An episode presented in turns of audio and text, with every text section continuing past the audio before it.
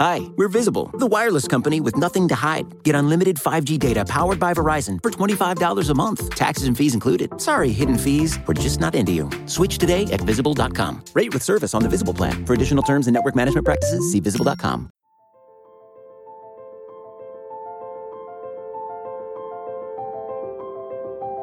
Michael Kist. You caught me not listening again? Benjamin Solak. You never listen! It's the Kist and Solak Show, presented by SB Nation and Bleeding Green Nation.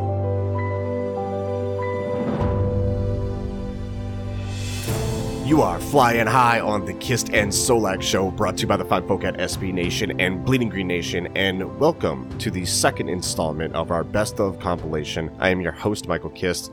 Probably don't follow me on Twitter right now at Michael Kist NFL since there's more important things than football happening in the world today, and that's what I tend to be rambling about these days. Instead, stay with me here if you want to take a breath from the news because in this best of the Kist and Solak show recaps, we're going to go back in time, week 5 through week 8 of the 2019 NFL season for the Eagles and reliving the takes, the breakdowns, the reactions, all of that from the KNS reaction shows that we do every week. And if you haven't yet, I would strongly recommend that you go back to the first installment of this series, just dropped at the end of last week. I definitely did a better job setting it up there, unless you're cool with it being out of order. And just one quick note before we get back at it Ben was unavailable for the week six recap, so Brandon Lee Gowton filled in, which is why you get some sweet, sweet BLG on this go round of a compilation. All right, 2019 Eagles best of the recap shows, weeks five through eight, starting now.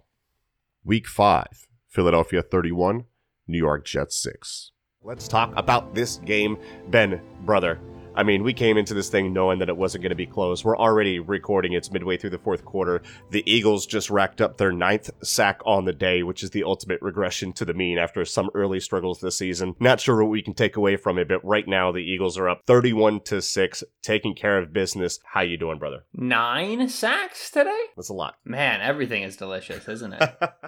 I will say that when Brandon Graham ends the season with five and a half sacks, six and a half sacks, it's going to look okay. You looked at but we're going to have to remember that literally three of them came against the Jets here. So Yeah, I mean, he started out the day on the first drive with the sack. What the Eagles did, they went three defensive lines centered to the left, and Graham got matched up one on one with Winters with no help and beat him right there. So, yeah, I mean, we're definitely going to see some regression to the mean. Eagles killer Vyncint Smith with an end around touchdown, a 19 yard touchdown to kind of pull this game sort of a little bit is to the he, point where we could is he a, an Eagle killer? Has he done other things before that I don't remember? Remember, he's the Limestone College kid that ran in the four threes. Mike Mike Furrey, the former Lions uh, receiver, was his college coach. He was on the Texans. He burned Sewell last year, late in the game. Remember Oh, that? yeah? yeah. that Not at was all. Oh, I thought you were going to ask me if I was ready for something else, and if if it was what you were going to say, I do have a written statement prepared that I'd like to read. Okay, so tell us about Nate Gerry. How did you know? Come on, brother. uh, from the desk of Benjamin Solak, October 6th, 2019. In my capacity as the uh, deputy editor for Bleeding Green Nation, the on air talent for BGN Radio, I have been openly and publicly critical of the performance of third year Philadelphia Eagle linebacker Nate Gerry, who was a sixth round pick in the 2017 NFL draft. Parentheses, actually, he might have been a fifth round pick. I can't remember, but I don't feel like Googling it. Close parentheses. Over the course of the 2019 season, Nate Gerry has seen significant playing time due to injuries in front of him at the linebacker position. Parentheses, it's important to note this is not because he's been playing well, it's been because of injuries, close parentheses. Subsequently, Nate Gerry has had two key interceptions in Philadelphia Eagles games, as well as a couple of very laughable plays against play action. Period. Anytime that Nate Gerry makes a good play, I get added on Twitter, and I would like to give a public statement to this point. Nate Gerry is still bad at football. Period. oh man, I almost pulled it off. Dang it. Okay.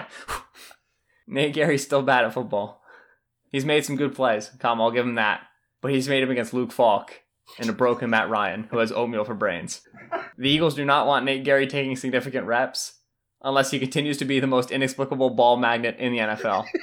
I take back nothing unless Nate Gerry hears this, in which case, White Snake, I take back everything.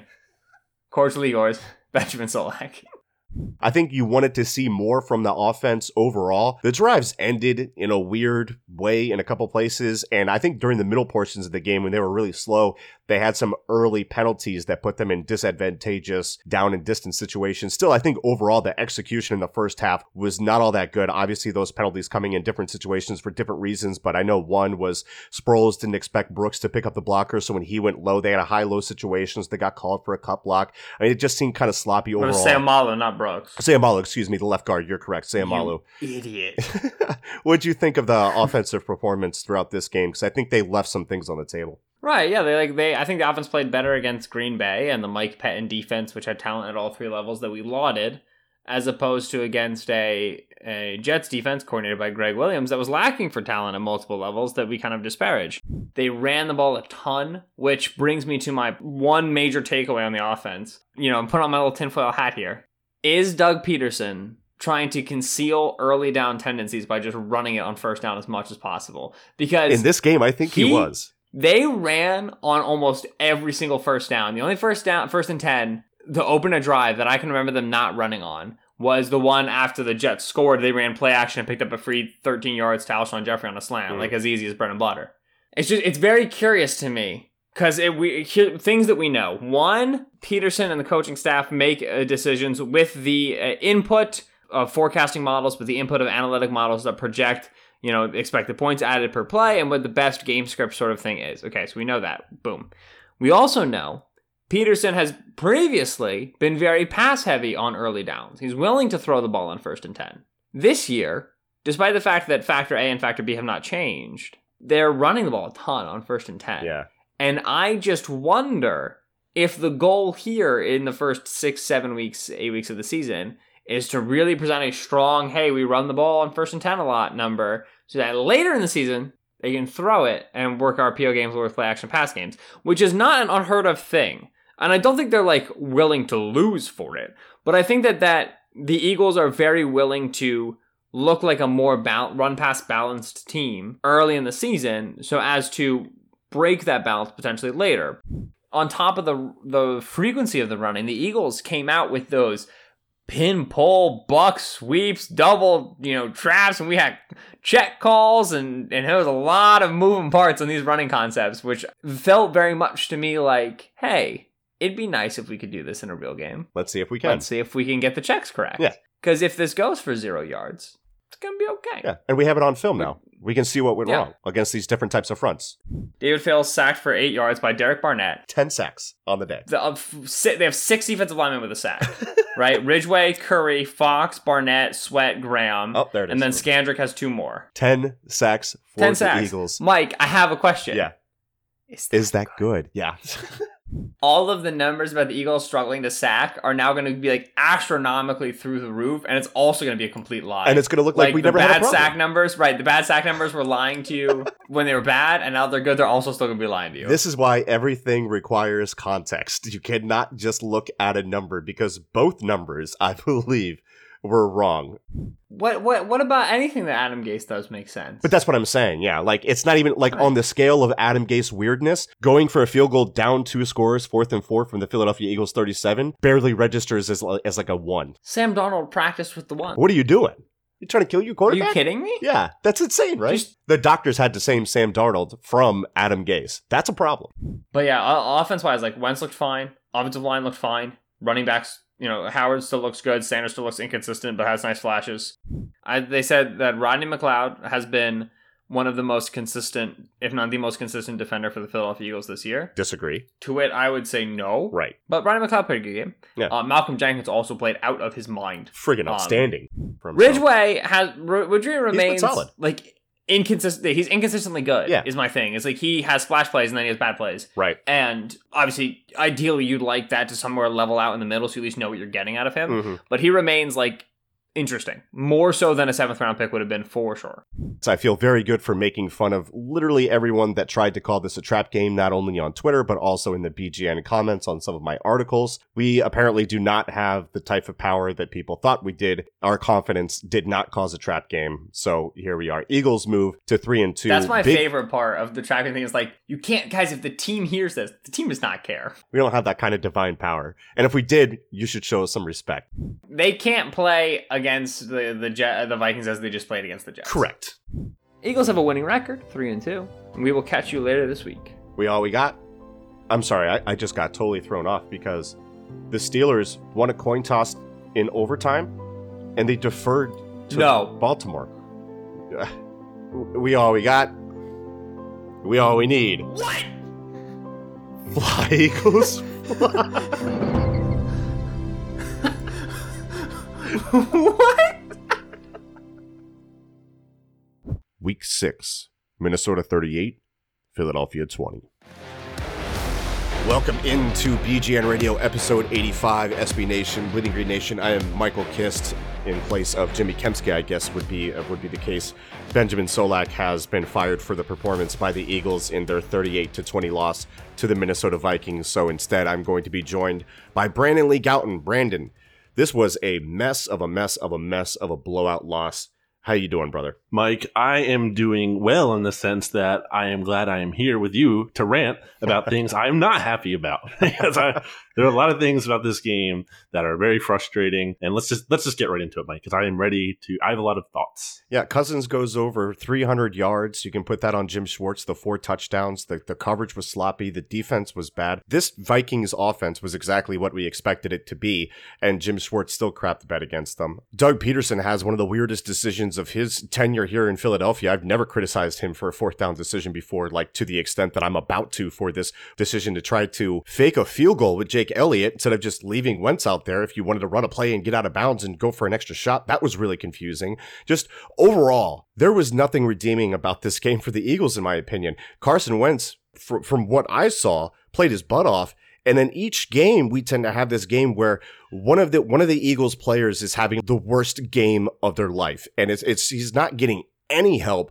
This team right now is bad. This was a bad performance, three and three, and they're playing like it, and it couldn't have been any uglier for him today. Mike, the Eagles failed the Kirk Cousins litmus test. That's what They it did. is. Yep. They, they really did though. Seriously, not, like Yep. jokes aside, they Kirk Cousins beats up on bad teams. Kirk Cousins beat up on the Eagles. Ergo, the Eagles are not a very good team. Uh, and first of all, can I just say, screw you, Zach Brown? Like, really, man? Like, you're gonna say that crap before the game? Oh, we want the ball in Kirk Cousins' hands. Yeah, great. He it was in his hands today, and you looked like like you look foolish. You didn't do anything out there yourself Yeah. and the defense got ripped to shreds. Like, great job, man. Like, the Eagles didn't lose because he made those comments, but like, they just weren't necessary at all. And then he didn't even really owe up to it after the game. Like, he didn't want to talk about it. I'm sure he didn't. Doug Pederson, man. Doug, what, are we doing, man? Well, Doug my thing is, you have zero timeouts. If you want to go for it and you want to set yourself up for another shot at the end zone or whatever the case is, you're probably better off doing that with Carson Wentz than you are with Jake Elliott. Then you're also depending on like Dallas Goedert to get out of bounds, which, okay, what if he doesn't? What happens then? Then Jake Elliott has to what? Spike the ball? Like, I, I don't understand. Like, I, I get going for it because of the percentages. The way they did it was just extremely confusing. Like, I just, none of it made sense to me. And usually there's at least an angle you can take with these Pederson decisions that makes sense. And like a lot of times people will say, well, would you criticize him for him if, you know, if it worked out? Yeah. Absolutely. I still would. And I still defend him when plays, you know, fourth down conversions don't work because they're the right decision in a lot of cases. This one, I just absolutely don't agree with. I mean, first quarter, they came out, they ran, it was run, run, run. He had one pass He didn't have a, think about that. Think about how crazy that is. Again, you're paying this guy 128 million dollars. You don't even give him the ball in the first quarter. Other questionable fourth down decisions in this game from Doug, like not being aggressive enough. A tweet out there about the surrender index. Hmm. They decided the Eagles decided to punt from the Vikings 48 and fourth and nine with 13:06 remaining in the fourth quarter. The punt ranks at the 94th percentile of cowardly punts of the 2019 season and the 91st percentile of all punts since 2009. Like, what is Mike Groh giving this team? Like, wh- why does he have to be here? Like, is he really helping? Because I don't think there's evidence that that's the case. And, and I just saw a, a quote from uh, Mike Zimmer. Said he mentioned uh, inverted coverages from the Eagles in previous games. The Eagles got torso. This is the inverted cover two that me and Benjamin Solak are always railing against, where it just doesn't work for the Eagles. It hasn't worked for, for since the Titans game last year when they started running it, and they end up. I mean, they have a whole burn unit. First round pick Andre Dillard, tough task going in for Jason Peters today. His he's gonna have to work on his anchor. I think that's very abundantly clear after this game. Seeing him try to handle like Everson Griffen and the like. J.J. Arcega-Whiteside isn't giving us anything right now. Is high on him. Miles Sanders is doing wonderful things in the passing game, but he's also gone for what, like, I, I want to say just over 20 yards in his past 12 or so carries the last time that I checked. Well, Joe Douglas is gone, so Howie, you know, it's going to be fixed now. I'm sure. I'm, I'm, i feel like Howie's going to pass the buck. I, mean, I, feel like we're going to see a leak at some point. Well, actually, Sidney Jones and JJ Arcega-Whiteside were uh, Joe Douglas picks. No one is asking for that from JJ Arcega-Whiteside. They're asking for literally any contribution at all when Nelson Agholor has been an abject disaster this season and Mack Hollins looks like the special teams player that he is. Where's the speed on this team? That can't be all on Wentz just overthrowing it, right? Like that seems like he is not good at tracking the ball to some extent. Is that fair to say? There were two plays. There was the one along the sideline where him and Trae Waynes are kind of battling with each other, and Nelson Agholor hits the deck. You got to be stronger than that. And Agholor has always struggled against contact. You got to be stronger than that. You're you have the guys stacked. You're in a good position. Play a little stronger. Don't go down, and you might have you might have a chance to make a play on the ball. The other one in in the middle back of the end zone really confused me because number one, I thought that might have been a slight overthrow or in, in, inaccurate throw by Wentz. But at the same time, if you watch what's happening with Nelson Agholor on that play, when he's in the end zone, he starts to fade off to his right. The ball lands inside of him. Where are you going? Like, I, I can't tell if it was an overthrow or a bad throw by Carson Wentz because Nelson Agholor didn't track the doggone thing. Like, did it get lost in the lights again? Did the Eagles play in the brightest stadiums in the NFL on the road? Like, I don't understand what's going on with this guy. In 2017, he was a much better deep threat. I thought Zach Ertz had a, had a really bad game. The other guys around him aren't giving him much. They are not helping Carson Wentz in these situations. And it feels like Wentz is like living and dying by every single throw and every single play, and nobody else is. Like Alshon stumbles out of bounds on that perfect throw for him along the side. Like, yeah. what the hell's that? Like, there's no reason to stumble. Like, he had, a, like Carson Wentz didn't lead him out of bounds. Like, he let him fine. And he just goes out of bounds, and all of a sudden that's a field goal instead of a potential touchdown. He's going to get all the, the brunt of the right. criticism. People yeah. are going to put it on him because the Eagles aren't winning. And it's just like, I honest to God feel this way 100%. Like Nick Foles, he would not have the same bad luck that Carson Wentz has. I mean, they need DeSean back. Like they, they now, need yeah. him back. Like they need him back. Brother, unless it's Jalen Ramsey, I don't know who is going to help this this scheme from Jim Schwartz when he just gets yeah. like just slap out coached like he did today. Jim Schwartz is like it's a real love hate relationship with me and him as as far as the, the, the job that he's done. I think he gets overly criticized for some things that he doesn't deserve, to be criticized for about. Um, but at the same time, when it goes wrong, it looks super ugly. And like I said, I thought he get he got his butt kicked today. But when he does things right, he doesn't get the same amount of credit that he should get. And that and it's concerning with the with the players that they have in the secondary right now, the way that they're playing, the way that their coverage is busting is just ugly. On the Stefon Diggs 51 yard touchdown. There were two cornerbacks on both sides of the ball. Both Sidney Jones and Rasul Douglas thought that they had safety help. It wasn't just Malcolm Jenkins that bailed his zone. It, like you're not giving these guys any support whatsoever. And it's the same thing over and over again. We talked about the Vikings. They they they quick game the Eagles to death last year. Cousins was 30 for 37, 300 yards. Only five passes went beyond five yards that were completions. This this week they have a heavy play action game plan, which we knew was going to be the case coming into it. And then they ran that little smoke screen four times, where Cousins just takes one steps, gets the ball out, and the receiver has eight yards of cushion between him and the defensive back in space to make the guy miss. That's putting your defensive backs in a disadvantageous position. So it's it's it's really tough to get a handle on Schwartz from week to week. He's just got to be more consistent. Like I said about Mike last year, so it's frustrating that I am saying it again this year, and it was not addressed. Something I tweeted out, I guess, during the Saints game last year was like maybe we don't talk enough about how Eagles offensive coordinator Mike Groh was passing game coordinator for a 2016 Rams offense that ranked 31st in passing yards per game and 32nd in passing DVOA. Yeah. Hmm. Again, they, they put the focus on bringing all these guys in, and those were such big acquisitions, and they made such a big emphasis on it. They lose those guys, and it's like, ah, well, it's all right. Anyone can do the job. Mike Groh, you're in. And of course, at Benjamin Solak, we have to have this every week, but I feel like it makes more sense this week with a fire Jim Schwartz. Uh, he got me for like a half a second. I was like, wait, come on, Ben. Like you're not. you know, like all right, never mind. I get it. I get it. I Every I week. figured it out. I think Doug Pederson, for some of the faults we've seen with him, I think we've seen enough good from him. Yeah. And the Packers game is a perfect example of that. Yeah. Uh, to make me think, okay, like you know, th- Doug can get this figured out. He'll see some of the st- mistakes from this game, and he'll learn from them. Like I think they've earned some of that right, you know, based on what they've already accomplished to this point. But in the meantime, you know, you're, you're, like after this game, Like there just there aren't a lot of silver linings in the short term. Uh, they're probably going to be you know fighting for a third or fourth seed as a division winner. Like that's Yeah. more realistic for them, and I think that's totally within reach. There are positives here. It's Yeah. not like everything is bad. It's all negative. You, you scrap the team, whatever. But there there are a lot of holes. I'm not going to deny that. And like I think talent, the lack of talent, which is crazy because we thought this is going to be one of the most talented rosters uh, in the league this Yeah. year. Like just think there is a talent deficiency with this team, and especially in terms of style, like we talked about earlier. Like they're Yeah. just not fast enough. Get faster, faster players, please. Hi, we're Visible. We're the wireless company with nothing to hide. Seriously. Hidden fees? We don't have them. Annual contracts? Not our thing. Great wireless on just one line? Now that's more like it. Get unlimited 5G data powered by Verizon for just $25 a month, taxes and fees included. That's right, 25 a month every month. Sorry, hidden fees. We're just not that into you. Sometimes the choice is just visible. Switch today at visible.com. Rate with service on the Visible plan. For additional terms and network management practices, see visible.com.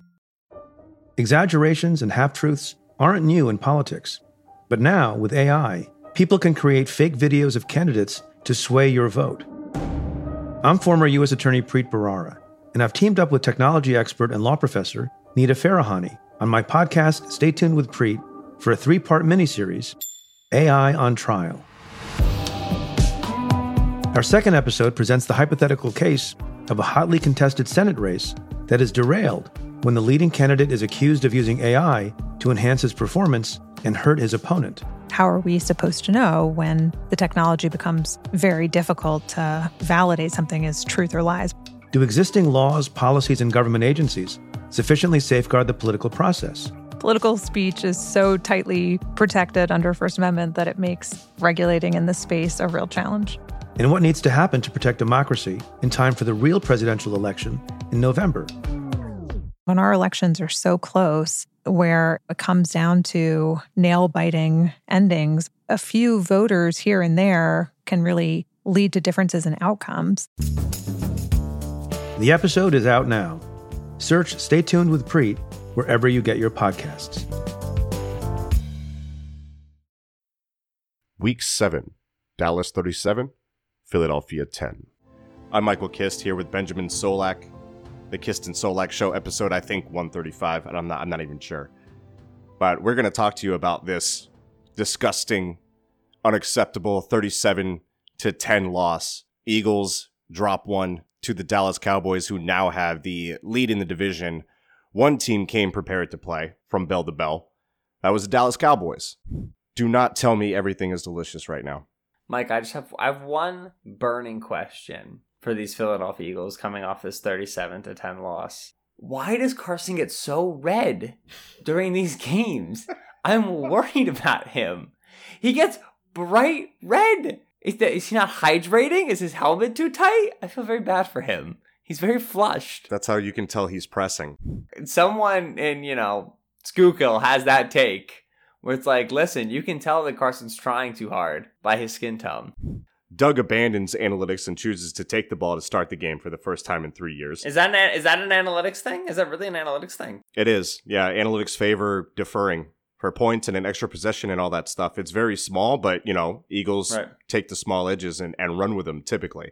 I, I guess it's a mental thing with Doug. He wanted to get the team to, to start hot, maybe change the mentality a little bit. Definitely didn't work because then Dallas Goedert is stripped by Jaylon Smith on the first drive. Dallas recovers. Tavon Austin is left all alone, all alone on an option play that broke Orlando Scandrick in space. 7 nothing. Lane gets beat for a strip sack, had a bad game. Dallas recovers. Next play, Zeke trucks Malcolm Jenkins, also had a bad game.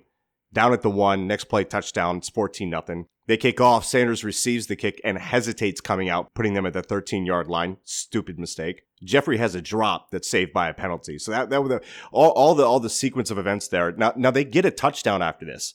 Great call, great catch, great throw, and use of the eyes by Wentz on that play. That was one of Wentz's eight throws in the first half. Yippee. But yet again, we got an absolute stinker of a start from a team when you look at it on the whole. And this team just vacillates between pressing too hard and having tapioca pudding for brains that's just leaking out of their earballs. This team is clearly and was clearly not ready to play. And that's 100% on the coaching.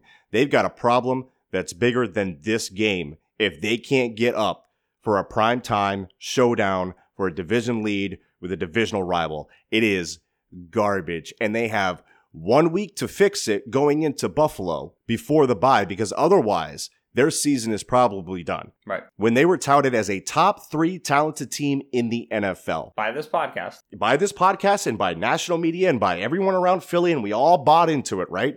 This team, this staff, this organization smelled their own shit and said, damn, it must be roses. What a failure this has been from top to bottom, T to B. This offense hasn't been the same since the brain drain of Reich leaving and the hubris that they have to think that they had it all figured out and that all of this was fun. That repeating that success would be all gumdrops and lollipops and they'd merely skip their way to another Super Bowl and say, look how much fun we are having. Well, we aren't having fun now. None of us are. In fact, all of us are sick of it. You don't just get to show up on Sundays and have teams lay down for you because you're the mighty, mighty Eagles and everyone thought you were going to be great coming into the season. This whole thing reeks of ego and complacency, and there is zero leadership or accountability right now. And you can put that on Doug, you can put that on Carson, you can put it on the vets like Jenkins, and Ben, I'll put it on you to explain to me what the hell is going on with this team because they are disappointing the hell out of us. Lane just has a rough game. Lane just has a bad game. And like the thing, like humans have bad games. Yeah. It's just this is the one week, Lane. You can't have a bad one. You know, like but, ah. but this, this is this is what I keep going back to with this offense. Can we have one week where one of the players in the offense, and I skill, I said skill Right. position players, but now I'm going to throw it in with the offensive line too because you can throw in Seumalo with the Atlanta game. Can we have one game where there's an offensive player that isn't having the worst day of his effing life? The team needs him to be perfect. When he is not perfect, they lose badly, and sometimes they lose anyway. right. And that's the kind of the expectations that has been put on Carson, probably unfairly. And Carson obviously hasn't lived up to that. I mean, how can how can you? Now, here's my problem, Ben. There seems to be something that's not on field that's going on with this team. This team has a leadership problem at some level. And like I said, whether it's Doug, whether it's Carson, whether it's Malcolm Jenkins, whether it's Jason Peters, whether it's the coaching staff from Jim Schwartz to Mike Groh, these guys are not ready to play. They're not ready to execute. It's not happening for them right. because it's either hubris or ego or something. Because we already won a Super Bowl and we're having so much fun. This team is not ready to play as a cohesive unit in these types of situations. And it shows up in these past two years, shown up a whole lot. They played teams that they're a lot better than. Better, what do we always talk about? Better coach, better quarterback, better talent. How many teams where we checked all three of those boxes have this Eagles team in the past two years lost to? A few. Too many? Yeah. When your team is unprepared, as the Eagles were, to play against the Dallas Cowboys, when you have multiple instances of the incorrect number of players on the field. which is crazy to me. And that's Right. that's what I'm that's exactly what I'm talking about, right? Under prepped, that stuff shows up in those types of situations. What did you say earlier on Twitter that they had more? Yeah, at, at, at, the half, they had had f- uh, uh, two plays on which they had the incorrect number of, of defenders on the field and one third down stop. You're not going to win the football game. It's like the fourth or fifth time that's Right. happened. What is going on with this staff? Two plays were uh, the touchdown of Blake Jarwin, kicked the 63 yard field goal. They had 10 guys on the field. Jesus. Is there anybody in the offense you want to bench? Sure, Nelson Agholor. But what are you going to give more snaps to Mal- Mack Hollins? Already, Mack Hollins has taken 115 offensive snaps without a target the last three weeks. Doing That's not an exaggeration. When you're Pederson, who by no means is Pederson anywhere near like questionable job security, right? at people people are saying like fire dog. He's not really Yeah. a good head coach. And I'm saying there might there might be a, a problem with his message not translating with this team right, Right. now, but there have been instances in the past where he got it right and he fixed it, and he knows more than anybody else how to fix it. Right now, it's not fixed. He needs to do it. It's it's it's, it's on him. I have more faith in him than literally anyone else in that organization to get that part right.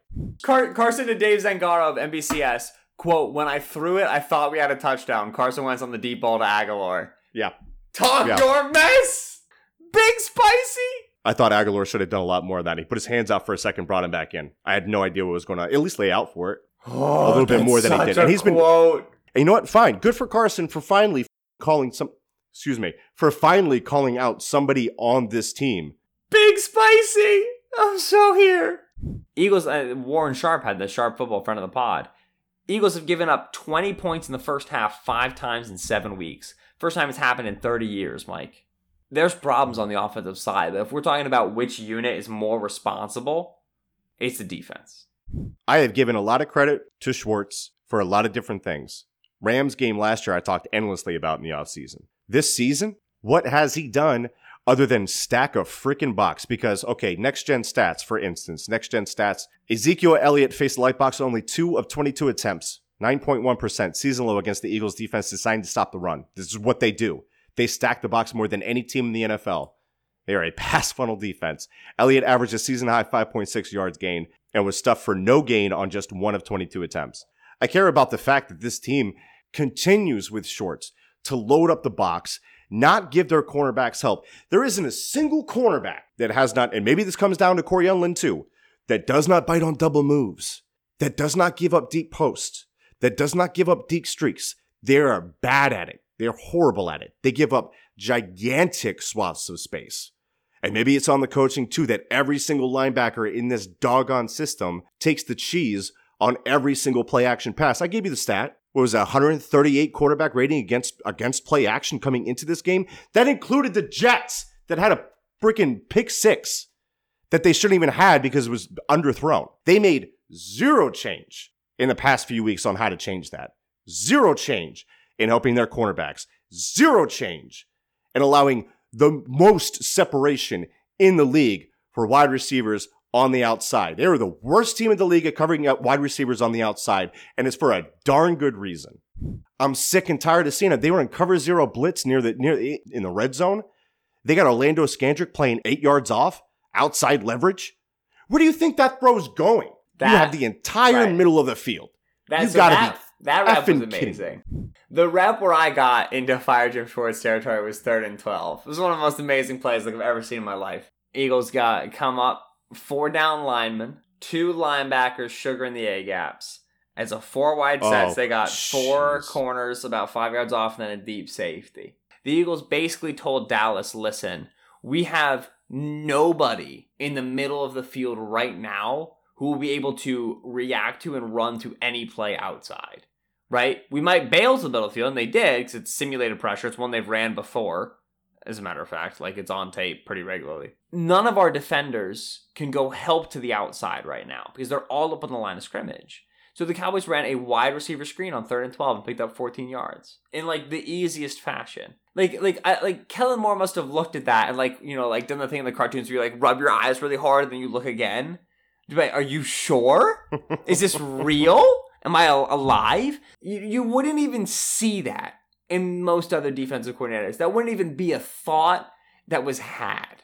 With the, with the 11 that are available to you, it's hard to imagine a defense that does well. Just period. Now you can do better than 37 points. You can do better than, than constant third down busts, constant third down penalties. You can do better than regularly giving up explosive plays in the exact same way. I will not relinquish my point that Jim Schwartz is very fine with just losing in the exact same way every single week without even trying to implement a solution. And, and you have backups in and you're not making an effort to change anything to make their lives easier. Right? Yeah. So you're running a system that doesn't work with the starters and then worse players get in and you run the same system where you're going to get even worse results. So And remember, and remember, it was Malcolm Jenkins that had to go to Schwartz last year and tell him, "Hey, brother, we are drowning out here. You need to simplify this." Right. That was with worse players. you know, like th- those frustrations for me that are very real with Jim Schwartz. But like, you know, when you do not have the the the cornerback personnel, even when healthy, to play man to man coverage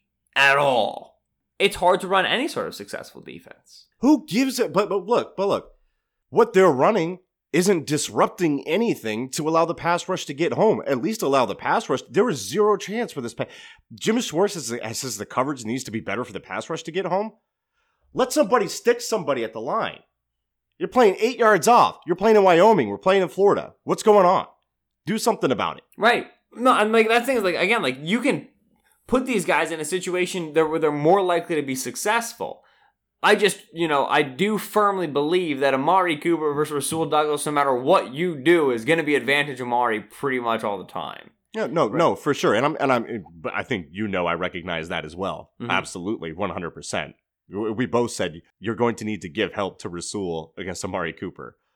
Did he get a whole lot of help on that double move? I saw I saw middle of the field safety struggling to get over there. Yeah, well, Didn't Ronnie, they, there. they started with a three uh, three receiver nub set. They motioned Cooper, and Yeah. so Roddy was shady, didn't get back to the middle of the field, and then even then, you know, Cooper's weak side, as as as uh, Chris Collinsworth very nicely detailed on the uh, the Hey, hey, bracket them. Find a way to give Well, your sure. corner some I help. mean, they never wait, do. They bracket never do. bracket means go split safety, and how long we've been asking for this team to just try going split safety? so this this is what I'm saying. I, I think that, like, yeah, I think to me, like, if you want to circle the area in which I think there's consistent failure everywhere for Philly, it's positional coaches, right? I mean, like, again, like, go circling back to our conversation last week, which a lot of you gave really positive feedback on kind of the way that we approached the Minnesota game and the minute recap and some of the frustrations. You got ID for me, like, besides Stoutland and the offensive line, where are players getting better? Where are young players improving on this team? And that's the hubris that I was talking about at the at the at the top of the show. The hubris to think we have everything that we need inside of the building. Right. We'll just promote everybody. We lose Reich, we lose DeFilippo, we'll promote everybody. They can figure it out because we have it figured out. You you don't have it figured out. You have to be able to surround yourself with assistants who can help you do the work. You need to be able to be a, a full integrated coaching staff unit. So for Pederson, if you have a question about him as a coaching as a coach right now, it's you were brought in, you were given Staley, everybody else has been yours. Reich turned out great. DeFilippo was kind of like known. You know, he was an offensive coordinator multiple years and he comes back to be a quarterbacks coach. But DeFilippo turned out well once you lost those guys, yeah, the interior promotions just simply have not had a positive effect. You've got to be able to find good assistant coaches from across the league and bring them in. Or if you're going to promote press and grow, Better you've got right. to make them into something. At the real Dick Finn, hello. I love his pick, by the way. Did seen you see his avatar is Yeah, a uh, is a penis on a fin. What about what about Tim Koala at Koala underscore Tim? Tank for Ruggs talking about Henry Ruggs, the guy that basically runs a four flat. But that the Ruggs is going to be gone. Number one, he's an ultra competitive guy. The NFL is going to love him. He's going to freaking fly at the combine. If we're looking for a deep threat, Right. you're probably looking at KJ Hamler from Penn that State. That young man, let me tell you, Kid's a blur. can scoot. Also, uh, you know, Jalen Reagor. You you can only say the name, and then you have to say goodbye to the gentle listeners. You have one choice to vote off the island. Who are you voting off the island between Jim Schwartz and Mike Groh? Then See, say wait. goodbye to the gentle listeners. This no, is this a- is what we're doing. This is my show. The only time I'm ever going to pull that card on you Wow. because I am upset, and you are not upset enough. Right. I'll I, I'll fire Groh. I think there's a better case for Schwartz to say, listen, like my defense really has not been healthy. Like I, the corners I've been playing with are literally multiple street free agents. Like I've I've been able to put out better defenses before. Let's figure it out. Whatever. Yeah. I Um, told you just to say the right. name and say goodbye, but you're too valuable to the show, so that was that was a that was an Oh, empty threat. I wasn't listening because I was shocked while you were saying that. I was literally typing out a poll. We did not talk about this beforehand, and my Oh, boy. poll is you can only do one: fire Mike Groh or fire Jim Schwartz I didn't even see that. Yeah, I literally just sent it. This is amazing. We're so we're on the same wavelength. God, It's like we're finishing each other's. sentences. Thank you as always for listening to the Kist and Solak show here on BGN Radio. We do appreciate you swinging by. Week eight, Philadelphia 31, Buffalo 13. I wouldn't necessarily call this a statement win, but it's a good win, and it's a win that the Eagles absolutely needed at this point. How you doing, brother? It's yeah. I mean, everything is delicious. Thank you for asking. I appreciate that. Uh, it's it's again. Oh no, we, we we put ourselves with our back up against the wall. what should we do? Go win a game. You know, win. Yeah. Like you know, the Eagles' two most you know resounding, impressive uh, you know victories. Like you know, we really felt like they came out and they they won the game against a good team. Even if you thought the Bills were not not that great of a team, this is still a team of talent. I've been so far against the uh, the Packers when they were one and two, and the Bills when they were three and four. Now, if you continue only winning games when you drop one game below 500, eventually you're going to end the season at 500. Philadelphia's in a spot right now to make the division come down to the Week 16 game against the Cowboys. If they beat the game, if they beat the teams they should beat, That's what it'll come down to.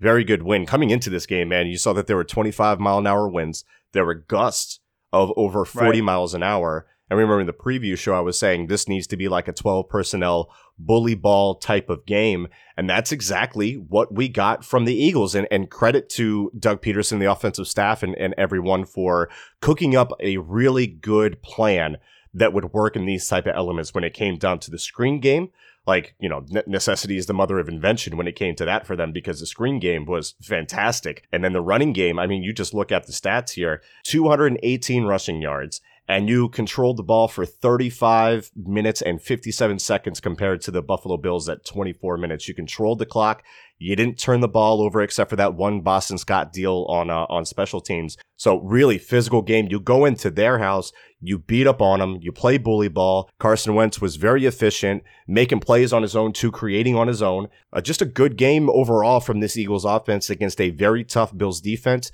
And then the defense did what they should have done against a Bills offense that really has been inept for most of the season. So just a, a really solid win. Yeah, we got to talk about that touchdown by the Bills, by the way. Nate Gerry, what are you doing, brother? But go ahead. Yeah, and like I get it. You know, I really like if it was not Nate Gerry, I'd probably be more apologetic to the player. Right? I'd be more sympathetic, I should say.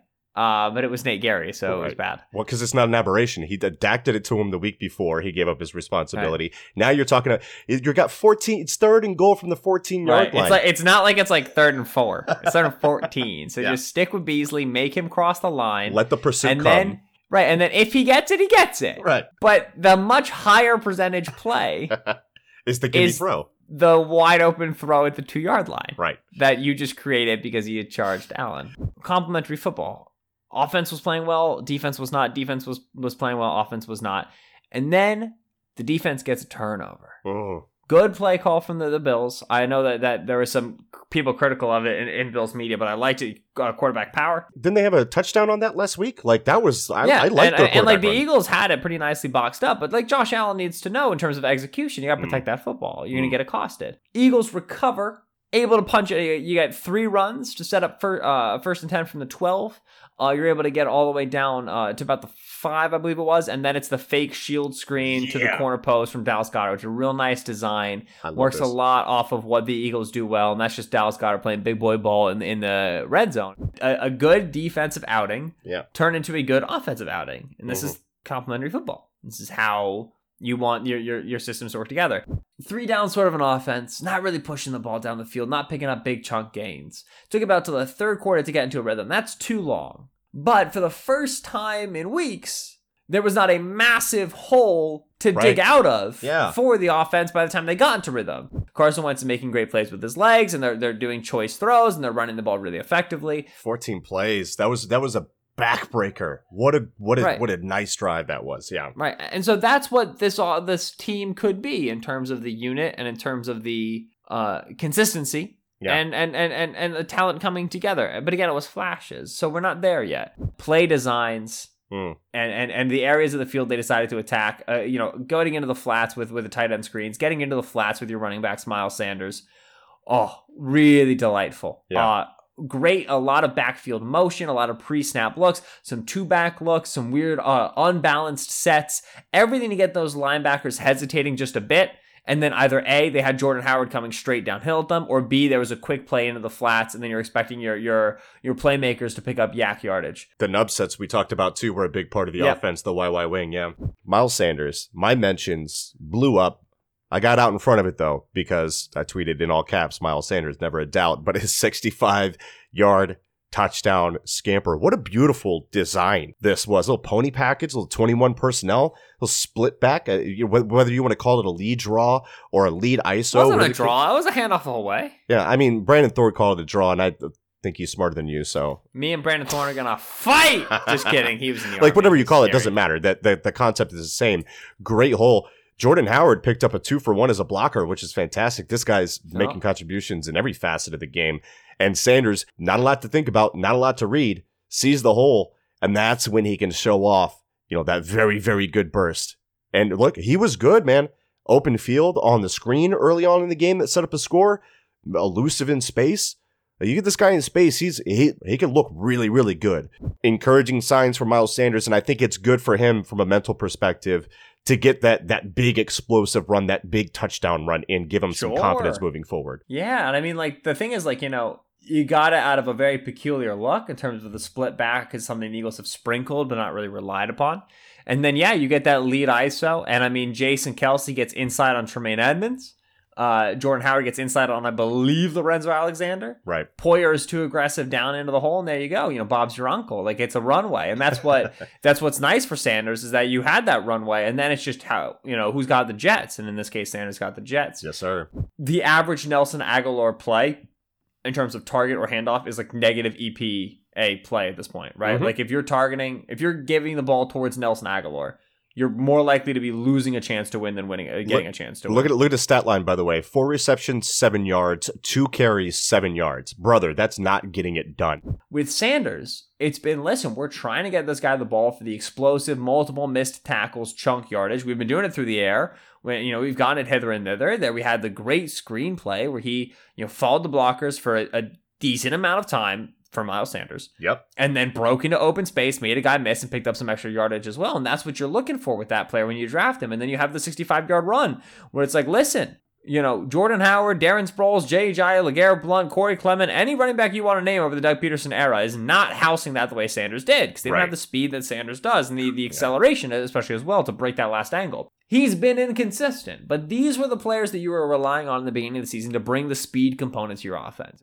You know, the, a lot of these plays where he bounces it, where we don't like that he bounces it, he misses these holes. And he'll continue to gain consistency on that front as he gains more reps. We have to remember this guy started one year in college. Mm-hmm. It's not like as a backup, they were like, yeah, let's get Barkley off the field for this kid. Like, you know, he did not get a ton of touches.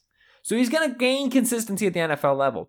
But there, there was that, that touchdown drive in the second half that just blew my mind. He, the, the Eagles got the Bills in these following situations on this drive: first and twenty, second and twenty, third and fourteen, second and ten, third and eight, second and thirteen, third and thirteen, and third and thirteen they brought up the, the, another predictable blitz. Ball came out quick, touchdown Devin Singletary, and you're going, what is happening? And then the next drive, it's like fourth and ten.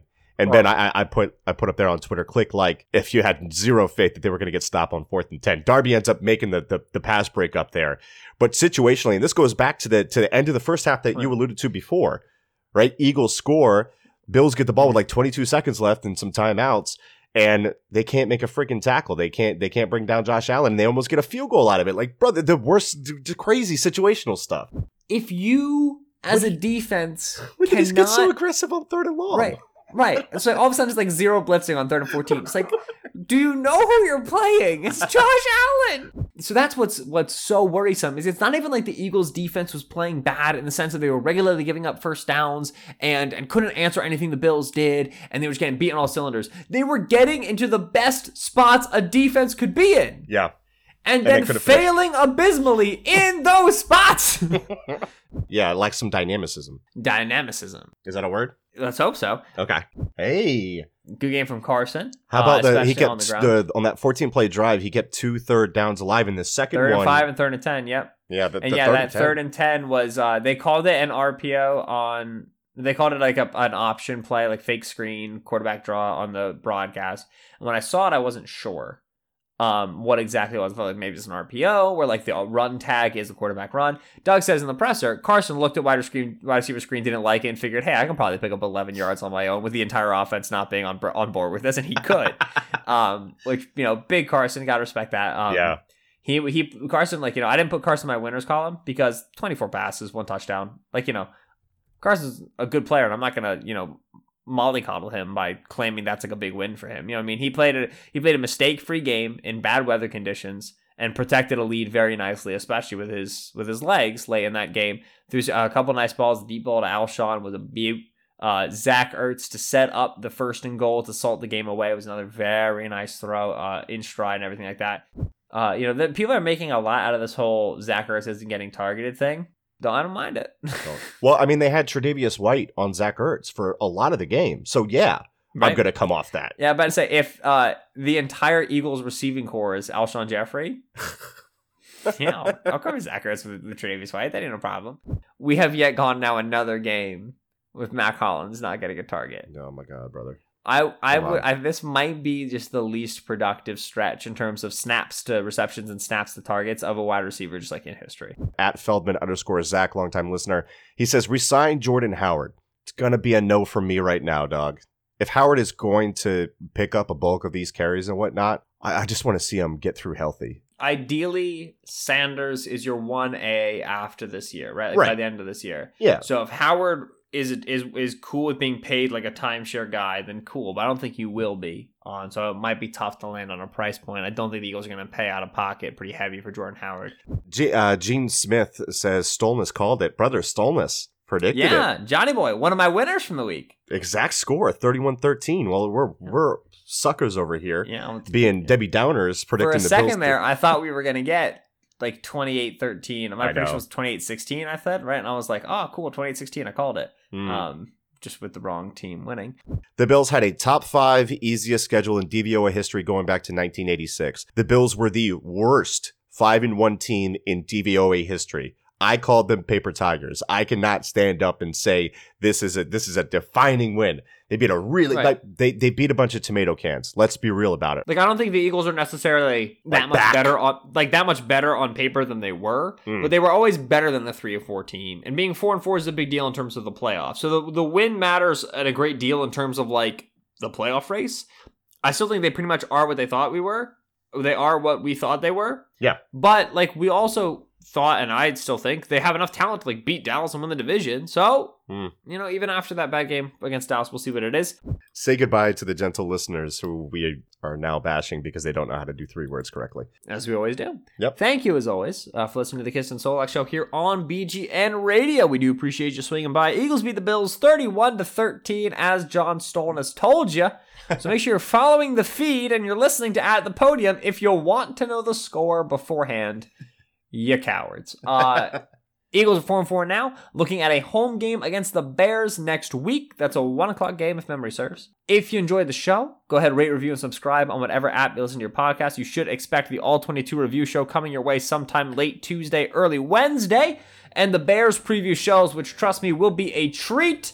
Given how Michael feels about Mitch Trubisky, you do not want to miss those as well. So that'll be later this week as well. Full week of content as always. Thank you so much for listening. He's been Michael Kist on Twitter at Michael Kist NFL. It's K-I-S-T. I've been Benjamin Solak on Twitter at Benjamin Solak. That's S-O-L-A-K. We will catch you on late Tuesday, early Wednesday. And if you want to see some good trolling of the Bears, go to the Chargers social media account. It's fantastic. A word? Anyway, we all we got. We all we need. Fly, Eagles, fly.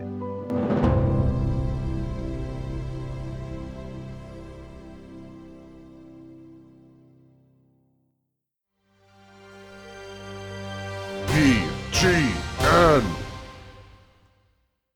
Hi, we're Visible. We're the wireless company with nothing to hide. Seriously. Hidden fees? We don't have them. Annual contracts? Not our thing. Great wireless on just one line? Now that's more like it. Get unlimited 5G data powered by Verizon for just $25 a month. Taxes and fees included. That's right, 25 a month every month. Sorry, hidden fees. We're just not that into you. Sometimes the choice is just visible. Switch today at visible.com. Rate with service on the Visible plan. For additional terms and network management practices, see visible.com.